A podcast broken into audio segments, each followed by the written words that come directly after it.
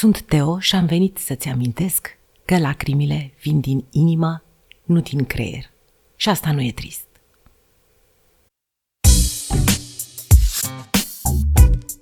Teoria lui Teo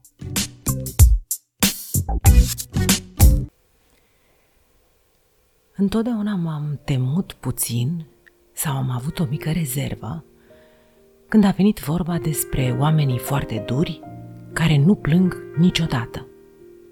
Cum să nu plângi niciodată?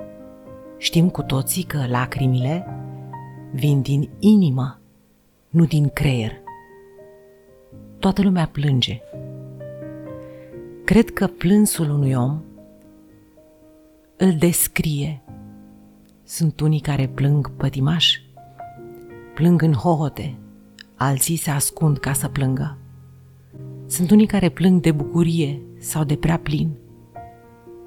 Mi s-a întâmplat să nu pot să merg la concerte pentru că era atât de frumos, încât am plâns cap-coadă și nu mi-a fost rușine deloc să ascund asta. Mi-aduc aminte de concertul trupei Taxi. Dan Teodorescu avea îndoieli în legătură cu el însuși, așa cum o face întotdeauna, pentru că este un înger pe pământ, și se gândea ce facem noi dacă nu umplem sala palatului? Sala era plină, iar eu plângeam de fericire. Nu știu să fac altfel. Am fost cu Maia la Cirque du Soleil. Era atât de frumos încât nu am știut să fac altfel decât să plâng. Maia știe deja. Are întotdeauna un pachet de șervețele din care îmi dă câte unul pentru că prevede momentul în care emoția este atât de mare încât îmi depășește suportabilitatea. Eu plâng din orice motiv. Mi se întâmplă să plâng de bucurie așa cum vi se întâmplă și vouă. Când plângi, lasă-te în pace. Lasă-te să plângi. Fii îngăduitor cu tine și nu-l asculta pe cel care îți spune să te oprești. Făi semn, lasă-mă, știu ce fac. După părerea mea, lacrimile spală din sufletul omului foarte multe emoții care altfel ar sălășlui acolo, amorțindu-l. Bărbații care plâng sunt minunați și obișnuiesc să spun și să gândesc că fiecare lacrimă unui bărbat adevărat este un diamant pe care trebuie să-l prețuiești.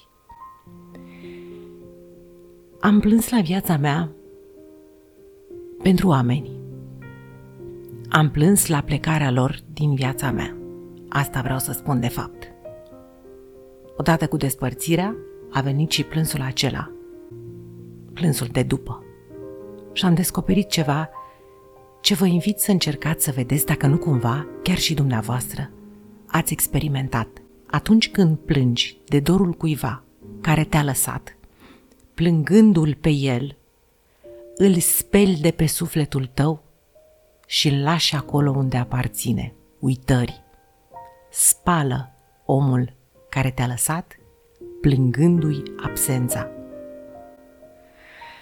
Eh, până la urmă, așa cum necum am ajuns la sfârșitul acestei înregistrări în care am vorbit despre un lucru nu neapărat trist, ci necesar. Plânsul, să nu vă întristeze că am vorbit despre asta.